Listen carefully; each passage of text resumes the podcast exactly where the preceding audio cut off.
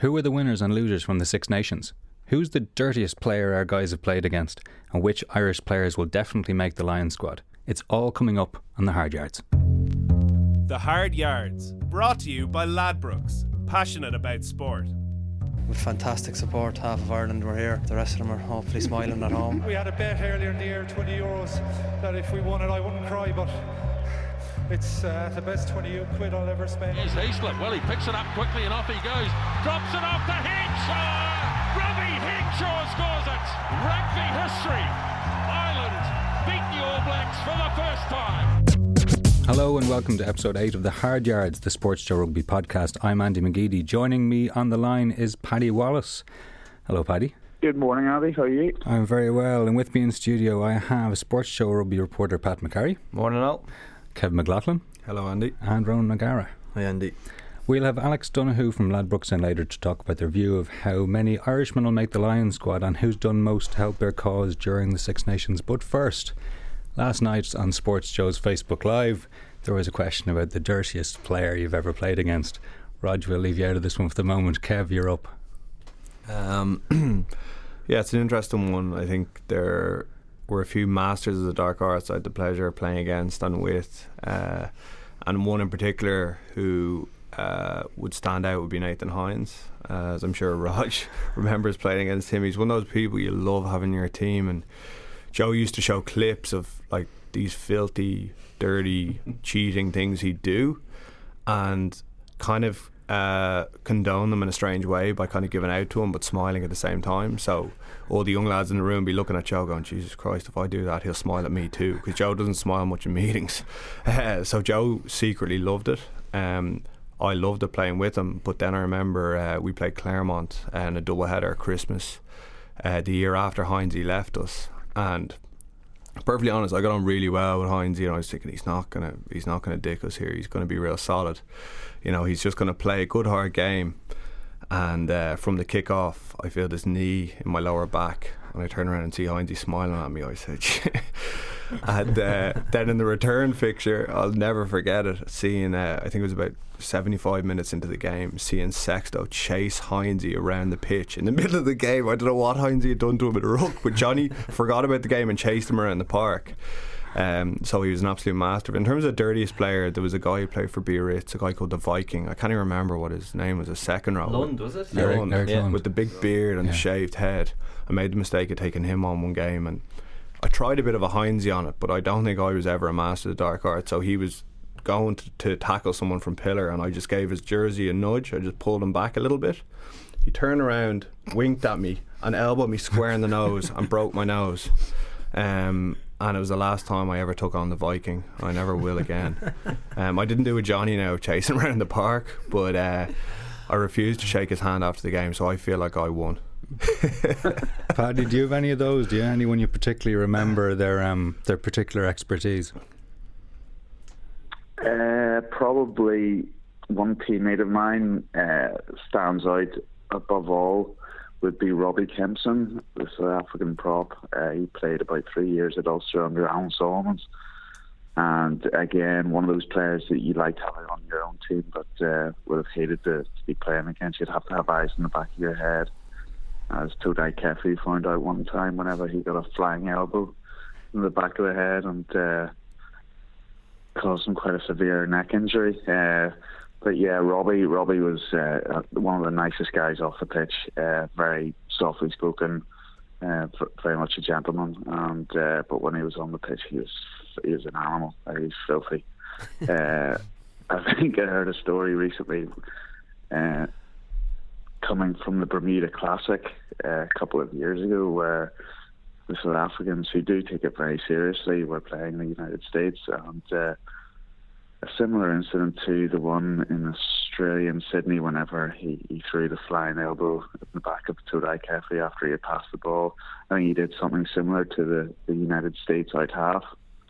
So anyway, that the game finished and everybody went their separate ways, but Robbie got a knock on his hotel door that evening, and it was the local police, and he was arrested for assault and didn't play any part, I think, in the rest of the tournament. So the rumour goes anyway, but yeah, Robbie he had a reputation of a bit of a killer on the pitch, gentleman off it, but certainly somebody you'd like on your own team. There are some tournaments in which there are more cameras than others, and some playing years as well. Yeah, I got a small piece of it there last week in the Legends game. It was great fun. A lot of old bodies running around the pitch trying to, you know, pretend they can still play. But it's still competitive now. The likes of Quinny and stuff. So who are you talking about? Who got at you? Well, I got knocked out in the first couple of minutes. I thought it was non-contact. Yeah, it sort of was, but I think I got my head in the wrong position. I was trying to tackle Chris Chesney stupidly, and I just sort of blanked out for a few seconds, and yeah, the old dodgy head reappeared. So I sat out for a few minutes and then came back on for most of the first half again, and then just it's good to see our former players are really respecting the new HIA protocols. I didn't want to be. I didn't want to come off. You didn't want to leave your teammates down. No, you were afraid you wouldn't get your share of points after the game if you didn't at least play half a game. Like, I think that's probably that was actually one of the first things the doc said. Listen, I don't think you should. You're grand, Paddy. You're grand. Yeah, we'll come back to the HIA thing later on, I think, after last weekend. But Rod, you're not getting away with this one, so who? No, I it's brilliant that Kev is there. I can I still have the kind of a lack of feeling in the right side of my right knee. Nathan Hines got me an absolute beaut of a stamp in Musgrave Park. I'll never forget it, the kind of timing and the, I think, the capacity what he did that day has just stuck in my head, and it's over 10 years ago. The level of medical expertise that he showed with a scalpel. It's I was on the ground. He somehow kind of managed to kind of just get a running kind of stamp right into the knee where the you kind of lose power. And the knee was on the never kicking the leg, of course. Yeah, all calculated, without a shadow of a doubt. Definitely, there was. He got me an absolute beaut. You know what I mean? But sometimes you just gotta take your beating. You know. I'm looking forward to getting Heinze in to defend himself. That's what I need to give a man a platform. No, because this is it. Because I remember Johnny talking about Nathan Hines. He said he was very good friends with him in Dublin. Then the minute he went to the other side, he just became evil. And it's exactly what Kev has just summarised in the last 5 minutes. There's the infamous one, isn't it, the Clermont Ulster game, where he had three lads pinned in a ruck, and Ferris is one of them, and he was sitting on one lad and grabbing jerseys of the two other lads, and they're just trying to and it still got away with it. I think they got a try from it. He hauled three guys out in one single moment, and I suppose that was the great thing about him, like a dirty guy, but he actually did it with reason sometimes as well. He's a smart guy, and like like Roger's saying, butter wouldn't melt when you're chatting to him off the park. Like, he's like gentle spoken, absolute hero, and great to get on with. But like, just he's smart. Like he does what he needs to do to get a win, and coaches love him for it. So we'll move on from sports supervillains. Ireland beat England. We are now the greatest team in the world. That's what we're going with here, right? Yep. It was funny, that turnaround from Ireland, Wales, everybody's down. Ireland beat England. Everybody's up. Have we gone too far on both ends of this, Pat? Yeah, like we kind of turned on them. Like I was sitting in the Principality Stadium after the game and waiting for Joe Schmidt's press conference, and just you're on Twitter and you're just seeing the abuse coming in, and like, these guys are a bunch of frauds, and even getting messages from friends, what's up with these guys? I thought they were great. I thought they beat the All Blacks. And there's a lot of Irish fans who kind of just check in and check out every now and then. We're kind of like I said it's endearing and it's annoying that we're kind of a nation of bandwagoners as well. But I did see a couple of tweets going through, Schmidt out, and you're like, hold on a second now. Like, we're not exactly, like, you know, we're not playing great, but you know, this guy's done some great things with us, and it went really over the top. But it was good to kind of see, like, the lads kind of haven't been around that and not too far removed from it. Kind of thought there was a big performance coming, and as much as some people might have doubted that, you know, would come against England, it really did, and they impressed the hell out of me. The defensive aspect of the performance was particularly interesting, like the centres. Going into the championship, would we have forecast that Gary Ringrose would have played every single minute?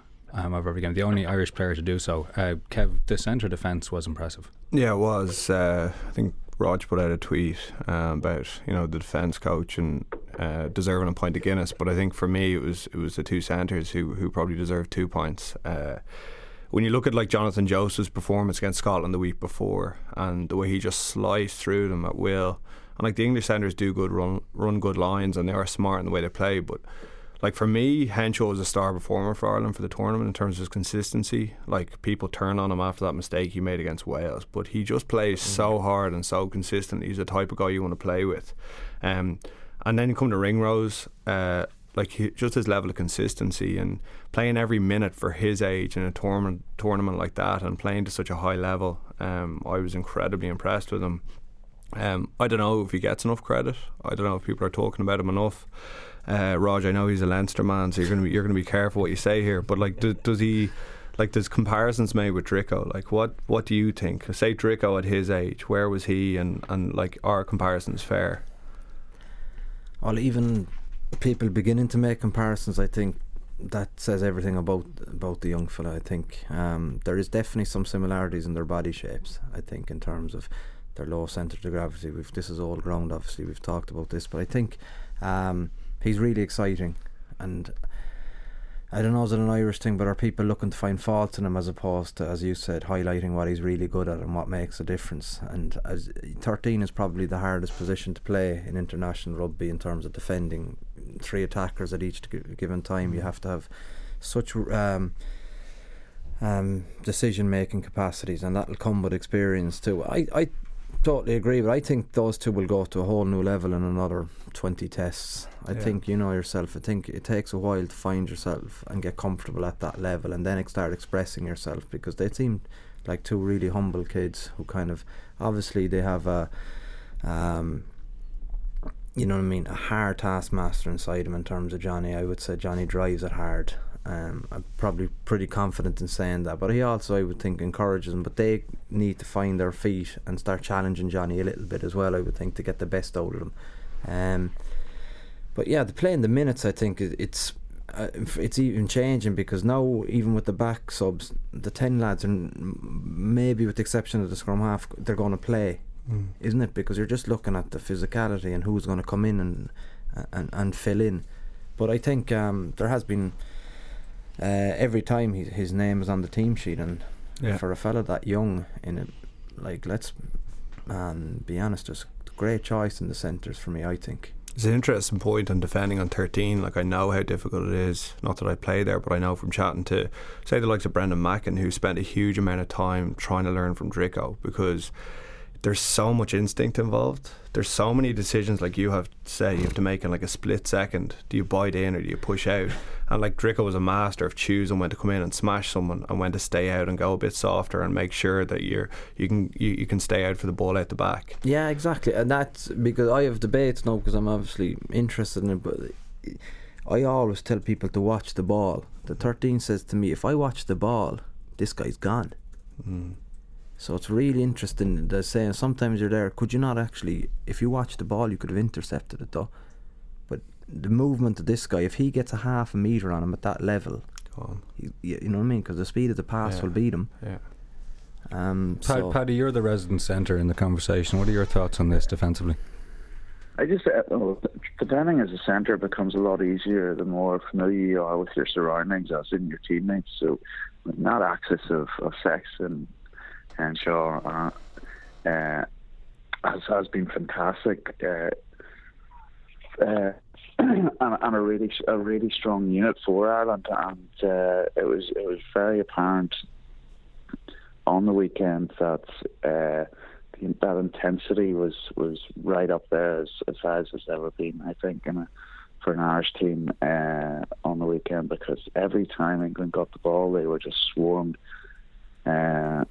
Room to play, and that's what, you know, they were starved of oxygen. But you know, the likes of Joseph and you know, the ball didn't seem to get out into those wide channels very often without, you know, 2 or 3 men on top of the ball. So it made it very hard for England to play, and you know, that centre combination is maturing very, very nicely, and you know, could be a mainstay with that Irish team, and will only get better the more and more they play together. Rod, you want to go back to something here. You talked about challenging Johnny, challenging the big players. How important is that for the younger guys in the squad? Because people forget Henshaw is still young. Ringrose is very young. Where do they get the balls to challenge these guys? I think it'll happen, and it'll.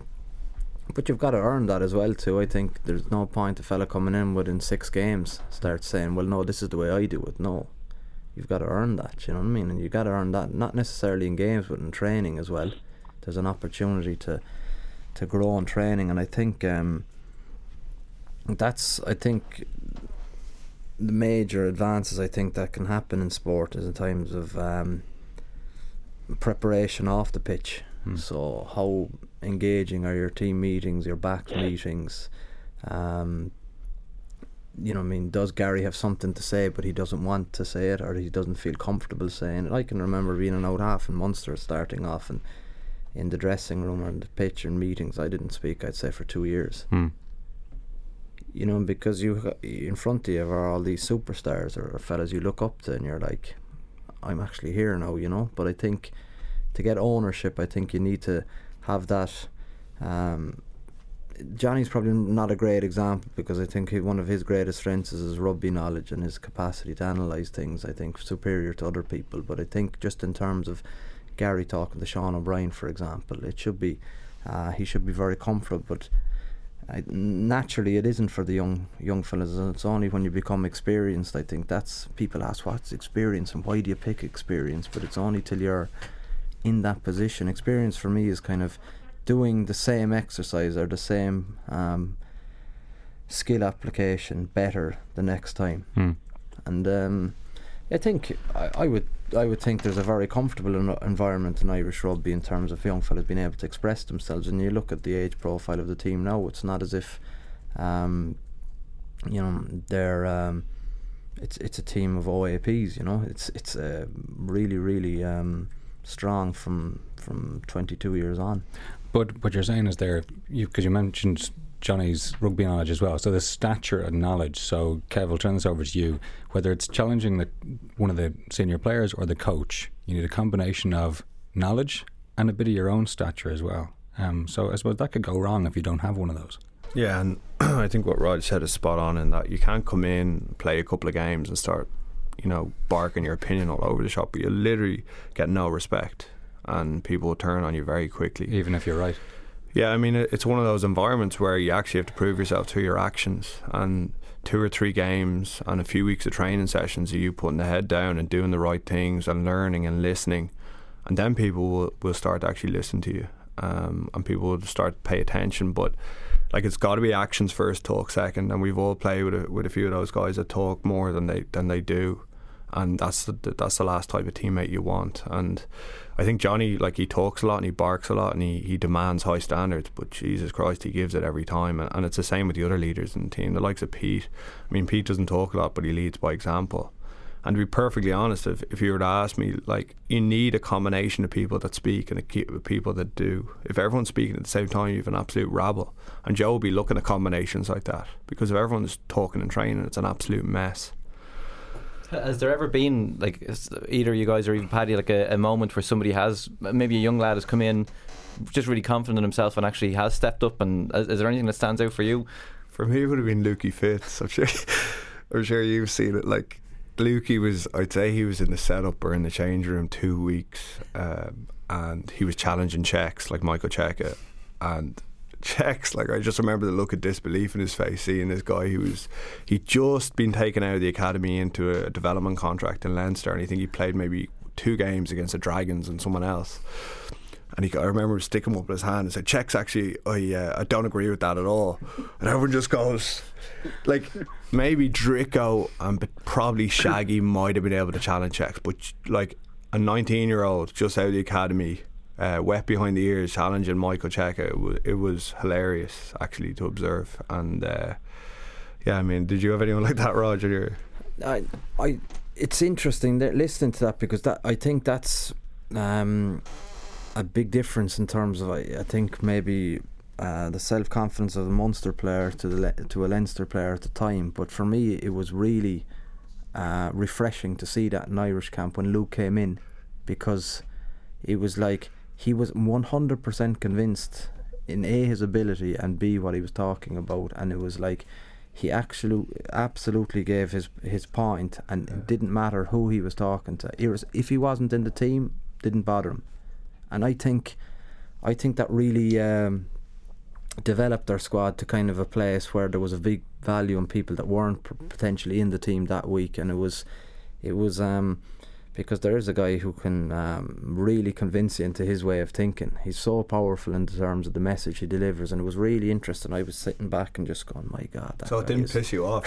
You found no, it refreshing? It was the other. It was the other side. I was kind of going, I wish I was like that at times. I was like, what about? I remember Keith Gleeson came into the squad and was very, very opinionated from a very early stage, and that could kind of rub people up the wrong way. I think more because, you know, he wasn't born bred in Munster or Leinster or Ulster, but came into an Irish squad and were kind of telling people how to do their jobs. So that that sort of attitude, I think you've just got to take a wee bit of stock and know your environment a bit better, because I think it pissed players off a little bit. I've been on the wrong end of a few lectures from Gleeso. Jesus Christ. I remember I shared a hotel room with him in France, and like he's very particular in the way he likes to sleep in terms of no light, no noise. And he sat me down before we went to bed and gave me a 5-minute lecture on the rules. He was like, we have to cover every light, you can't move, don't squeak your bed, don't get up to the toilet during the night. And I was kind of looking at him going, really? Well, I could be able to stay in this room. Well, I could see he's he was probably I would say in terms of professionalism ahead of a lot of people in that in the setup of the Irish team at the time, Paddy. But it was definitely in terms of how he delivered his message, it was like kind of go easy, you know what I mean? Just go easy there. All right, we'll move on. Let's look back at the Six Nations. So 5 rounds. Who are the big winners from an Irish point of view? Is Joe Schmidt? Is the stock up or down after that tournament? You're asking me? Who's brave enough to be? I wouldn't say it's changed a huge amount. Like, I think from his perspective, from the Irish players' perspective, they know he's the right man. I think with him, the pendulum doesn't swing as far as it does for the media, because everything's terrible after the Wales and Scotland game. Everything's amazing after the France and England game. For them, they performed below par. They wanted to win the championship. They finished second. They beat England and finished the championship on a real high. But they'll look back and they'll be incredibly critical of themselves. Like, Joe's not going to be celebrating this championship. Let's just be clear on that. He's going to be planning forward and planning on how we can go better. But I think what Roger's saying in terms of the age profile of the team, it's really promising. Like, in terms of the starting team, you got a lot of young guys, and then say, like, for the likes of the older players like Bestie, you got guys like Niall Scanlon now who are putting their hands up and putting pressure on him, and he's 22, 23.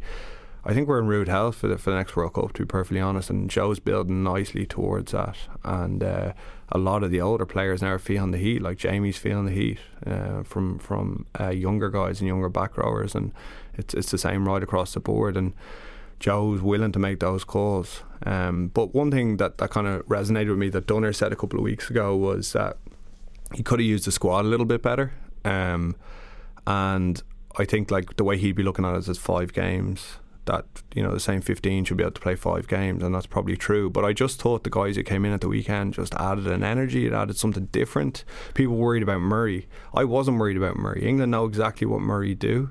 The fact is, Marmion brings something different, and they weren't ready for that, and that just changed it up. It changes the challenge. And Joe used to mix the team around a lot in Leinster, which made it hard for teams to play against us. In Ireland, he has to be a bit more conservative because there's less games, but I just thought Dunner's point of mixing up, bringing new players in and making it more difficult for the opposition to prepare for you, I thought it worked really well against England. And Murray's an interesting example, because a lot of teams do play like a twin scrum half. They have a starter and then someone will come in. England do that every game, but Ireland don't do that with Conor Murray and Marmion. But Marmion was given the keys with Murray out, and then Luke McGrath is the guy who gets the experience, which for a lad of his age and lack of experience at the top level, I mean, that's invaluable in a cauldron like that.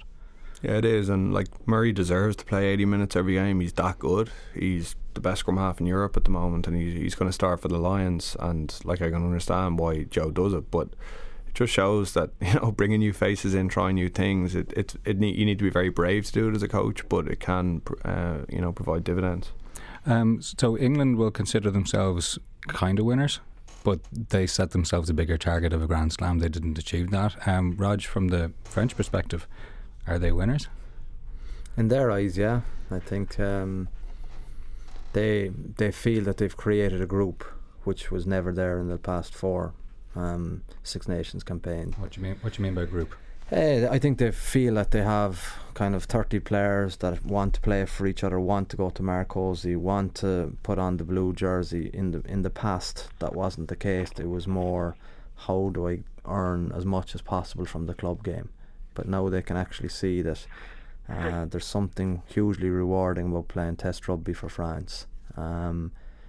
They are, I think, blessed with serious rugby players, but they have an awful lot of work in their infrastructure to improve going forward.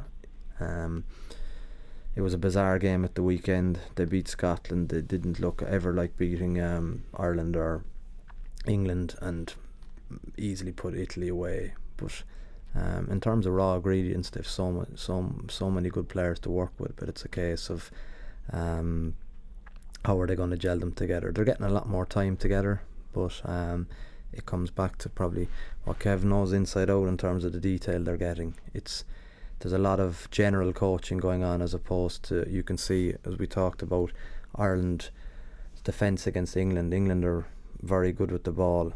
There isn't much space in a game. People think 13-9 is probably a disappointing game, but it was a fascinating Test match in the Aviva. Everything good about Six Nations rugby in terms of pressure, intensity, playing the conditions. And in France, I think they probably have to, they've kept their 9-10, I think, for 5 games in a row, first time in 5 years, which is an incredible statistic. So it's, I would say they're happy, but they realise they have an awful long way to go. Okay. Paddy, from your point of view, are there any losers here? Especially in the Irish setup. Well, we'll be very disappointed with how they started the championship. I think the Scottish game would be a real disappointment for them. In terms of individuals, just looking at the last game, the injury to Jamie, how far will that set him back going forward? But you can see the balance in the back row is seem to be a better pairing of individuals, and Peter played out of his skin and was rightfully man of the match. From the weekend, I think a big positive would have been Peter's performance. But where does that leave Jamie now going forward? Because there were calls in some quarters to mix that back row up a bit. Looking through the team, and I'm just sort of looking through my Lions candidates. Did anybody sort of go backwards in their? Someone like Devon Toner, for example. There's a man who lost his place down to the bench and would have been seen as a key ingredient of the Joe game plan. He seems to perhaps have taken a bit of a knock. Well, I thought Donica Ryan played very, very well, and especially in that last game. I think Henderson, came, lived up to his potential against England, and some may say that was a long time coming, but he's been picked for a long time as a potential Lion, and he showed that calibre of performance. So, it just shows that there is that strength and depth that Joe seems to be able to grow from the squad. He cultivates an environment where it's that next player up that are able to step up and fill that jersey. That where there's Conor Murray moved, being out with an injury, and Ciarán Mannion coming up in and settling in very well and playing very, very well on the weekend. It's that sort of squad mentality that Joe has created, and players that are in an Irish squad come out of Six Nations better players for it. Actually, I was going to say the one thing I actually loved about O'Mahony coming back in was that it seemed to fire up O'Brien as well. That those two just kind of fed off each other's energy. I thought that the two of them were brilliant, and about the balance of that back row. It's interesting to see where the championship would have ended if they had went with that from the start. Like, O'Mahony was absolutely brilliant in the line-out, but he just brought so much kind of intensity to it as well, didn't he? Like, it's a nicer back row for me anyway. Not saying too much against Jamie, but I like to look at that Irish back row. It could be, and what we'll do now is we'll take a quick break and we'll come back to talk about potential Irish Lions, overall Lions, and whether someone like O'Mahony has put a late hand up for selection. Murder, She Wrote is the perfect thing to watch during the day. You can watch the start, fall off for 40 minutes, come back, see the end, perfect. You know what I mean? You've missed nothing really. Remember, Raj, Kev in the Killiney used to have to bring two TVs into the room, one for you for Cheltenham. Like every red-blooded male in the country, he'd be watching the horse racing, whereas I'd have a TV for myself for things like Murder, She Wrote and Houses Under the Hammer. Murder, She Wrote is the perfect thing to watch during the day. The Hard Yards on Sports Joe, backed by Ladbrokes. So we're Six Nations gone. Lions is ahead of us after the end of the club season, but who right now is on the plane from an Irish perspective, Kev? You got to look at, if you're to look at the starting Lions 15 and who's right in the mix up for it. You got Best, Furlong, Stander is right in the mix. Shawnee, I would say, is in the mix as well. Murray and Sexton. Henshaw will be thereabouts. In terms of back three players, it's hard to know. I don't know whether Rog and Paddy have any opinions on that. Are there any Irish back three players in the mix up, do you think? Yeah, I think so. For me, I think people forget it's the middle of winter in June in New Zealand. It's going to be greasy. It's going to be difficult conditions. Well, what I've experienced down there, it's usually not a pleasant place in June in New Zealand. So I think Stuart Hogg will definitely go as the first choice, 15. I think his game is... He's an electric player. I just... The argument for bringing... is Rob Kearney going on this tour? That's a good question. I mean, he played brilliantly in Chicago, but up to that and maybe since that, it just hasn't been the Rob Kearney of old. Well, I think there's a number of factors for that, and the fact that he finds it, or his body finds it difficult to present itself fit every Monday. And Rob Kearney is 30 now, is he? And he's given so much. He's 30 with a lot of miles on the clock as well. Yeah, and like he's a powerful athlete too, as a really good footballer. But I think the decision for the selectors is to decide what emphasis they're going to put in fielding high balls. If they want people fielding high balls, I think that's really opens the debate and gives them a great chance of starting in test games. But if you're looking at you know what I mean, probably a dry ball on a firm pitch with just the exuberance of youth, you go for Hogg all day. There's the other example in terms of 15. Will Zeebo go as the second 15? I think for me he has X factor. I think he's definitely on the plane. But then on the other side of it, I think you have statistically speaking, this was a great championship for Keith Earls in terms of line breaks, tries scored, defenders beaten. I just think he can play 12, 13, 11, 15, 14. I think you have to be, I would think, sharp in how you're building your squad in terms of how do you envisage this going, because they'll have mapped all these games and they'll know exactly how they want to approach these test games. So. Yeah. We look forward to a Lions squad episode. I think we can actually have an entire episode about that. But in the meantime, is after last weekend's performance, is Peter O'Mahony the greatest Irish flanker we've ever seen? But Andy, you can't ask a question like that because. But the reaction seems to be that this is now. Even the English media are going, "Wow, he's already on the plane." Yeah, but that's typical because we hadn't seen him the whole championship. Yeah. He had a very good game, but I think he poached one ball in the air, which. He's expected to. Peter O'Mahony, as you know, is is a power athlete, so he excels in CMJ, and his capacity, I think, for power in power output, so his capacity to kind of spring is incredible. His fitness is probably an area he needs to work on and get better at, because he does tire, but that will come, I think, with putting minutes behind him. He hasn't had a run. I think I heard Joe Schmidt talking about it. It was his first 80 minutes since the France game when he got injured, which is a long time ago. So yeah, there's a challenge in that too, in terms of bringing people on tours and about people who are durable. And I think he was an outsider before last weekend. I think all of a sudden now he's shot to prominence.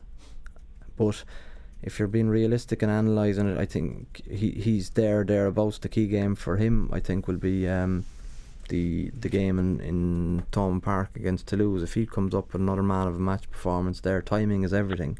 He's going to be at least on the plane. The captaincy thing, I mean, it's rare to tell again. Is there anyone who's actually putting their hand up to be the captain of this tour and of this test team?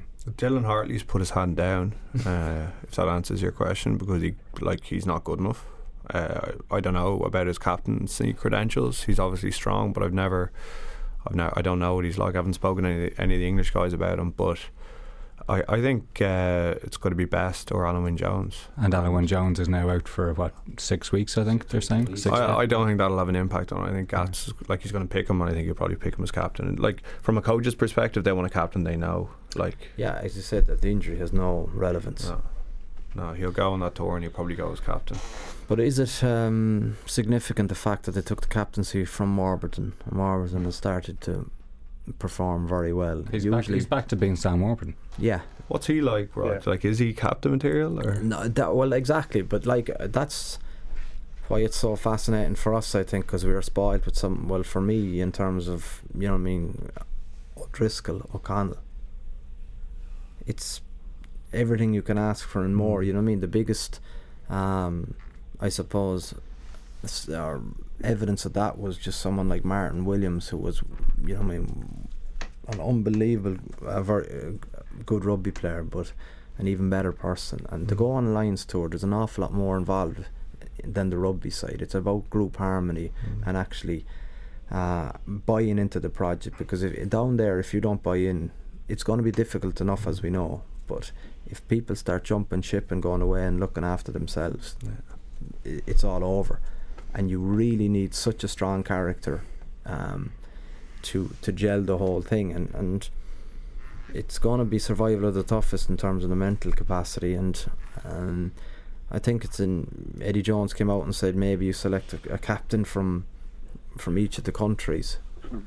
But yeah, Paddy, is that kind of if that did happen, would that be kind of just sidestepping the issue here? You know, 4 country captains, is it going against the kind of ethos of actually having one person to pull together the group? Yeah, 100%. I think. I mean, it's warming itself to cliques almost, because each countryman will have their own leader essentially. No, I think it's very hard to guarantee a place as well. So whenever you're picking a captain, you want to be picking a captain who's more than likely to be starting in the starting 15. So, I mean, within an Lions squad, you're going to have, you know, a number of different captains from different countries, and a number of different leaders, and a number of different, you know, leaders of the pack. You know, Johnny Sexton, for example, is a great leader within Ireland.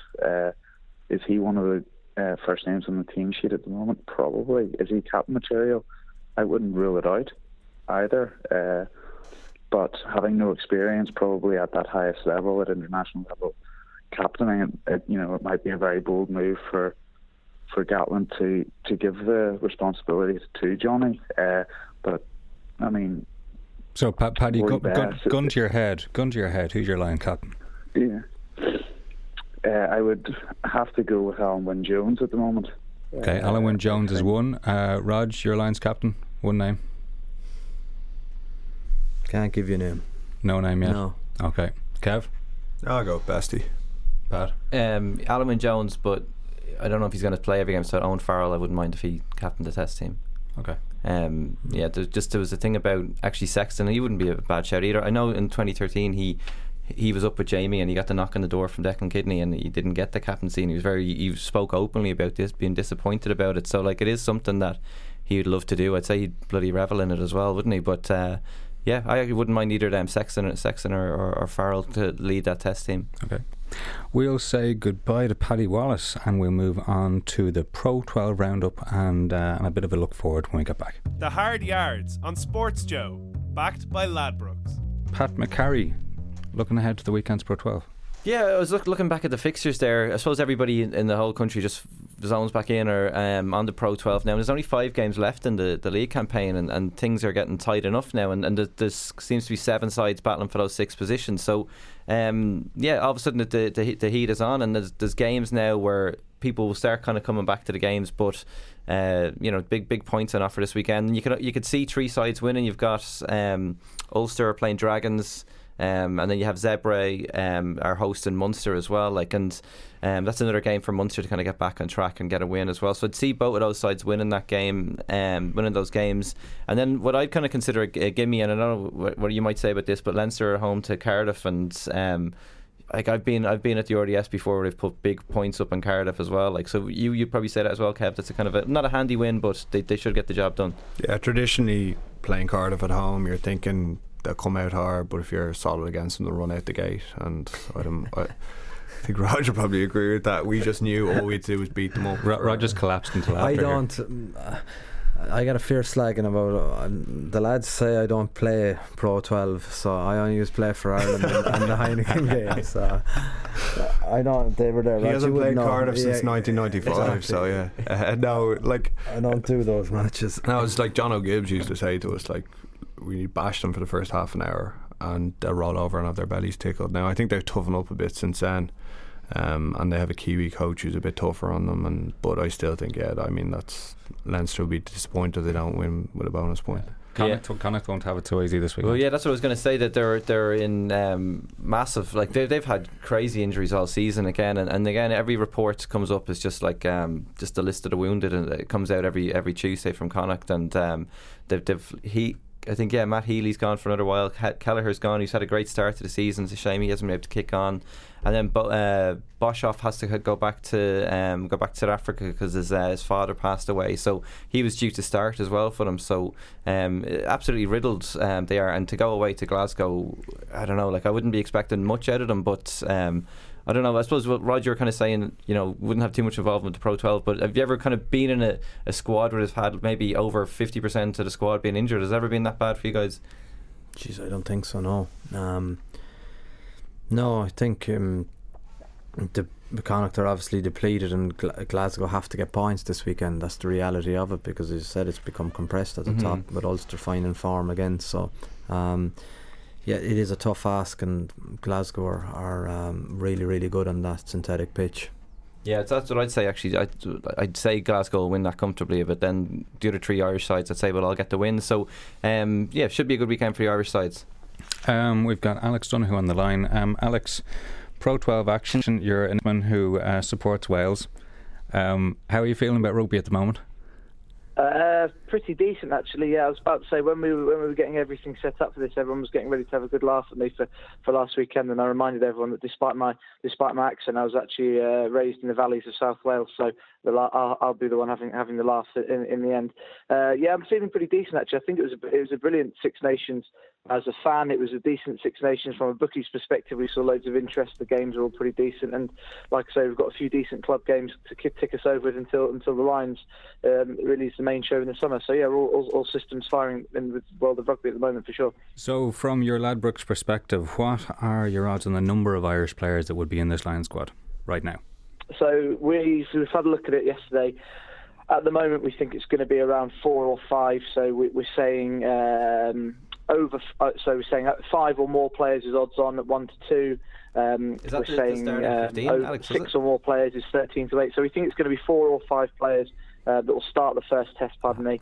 We think there's going to be, in terms of making a squad, even more than that. We've actually got some individual odds on the players to start the first test. So according to the Ladbrokes odds this morning, the most likely Irishman to start the first test, Ty Furlong, odds on at 1 to 4.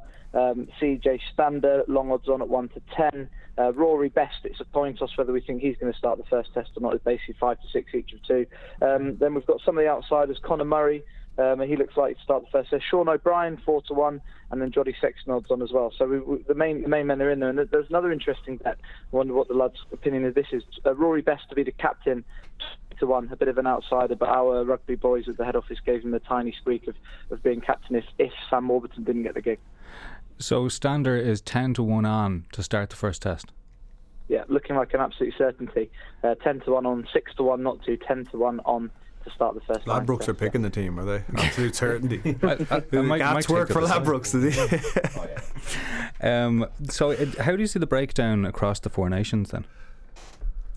In terms of who's going to have the most? I mean, yeah, exactly. In that regard, that's one we haven't really got round to yet. I tell you one I will give you though that's interesting. Dylan Hartley, by no means a certainty to make the lines. Actually, we make him odds on 8 to 15, but he's just 6 to 4 not to make the squad. I know there are a lot of people over on this side that were pretty disappointed, but it looks like Gatland doesn't really buy into England's success, certainly in terms of individuals, and like I say, we have a feeling that Dylan Hartley's by no means a shoo-in to even make the lines, which I think a lot of people might find a bit of a surprise.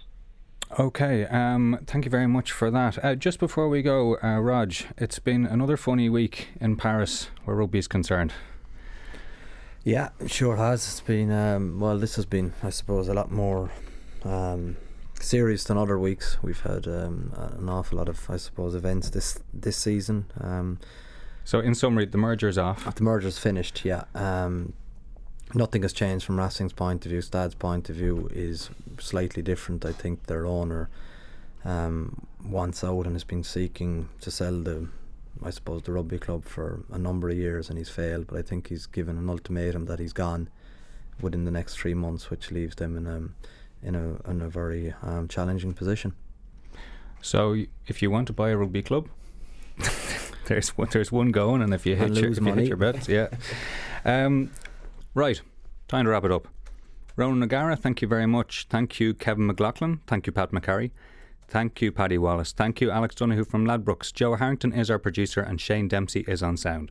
Get in touch by tweeting any of us or at sportsjoe.ie, and subscribe to the show on iTunes, Stitcher, SoundCloud, or through your favourite podcasting app. This has been The Hard Yards. I am Andy McGeady. Thanks again for listening, and we'll see you next week. The Hard Yards on Sports Joe, backed by Ladbrokes.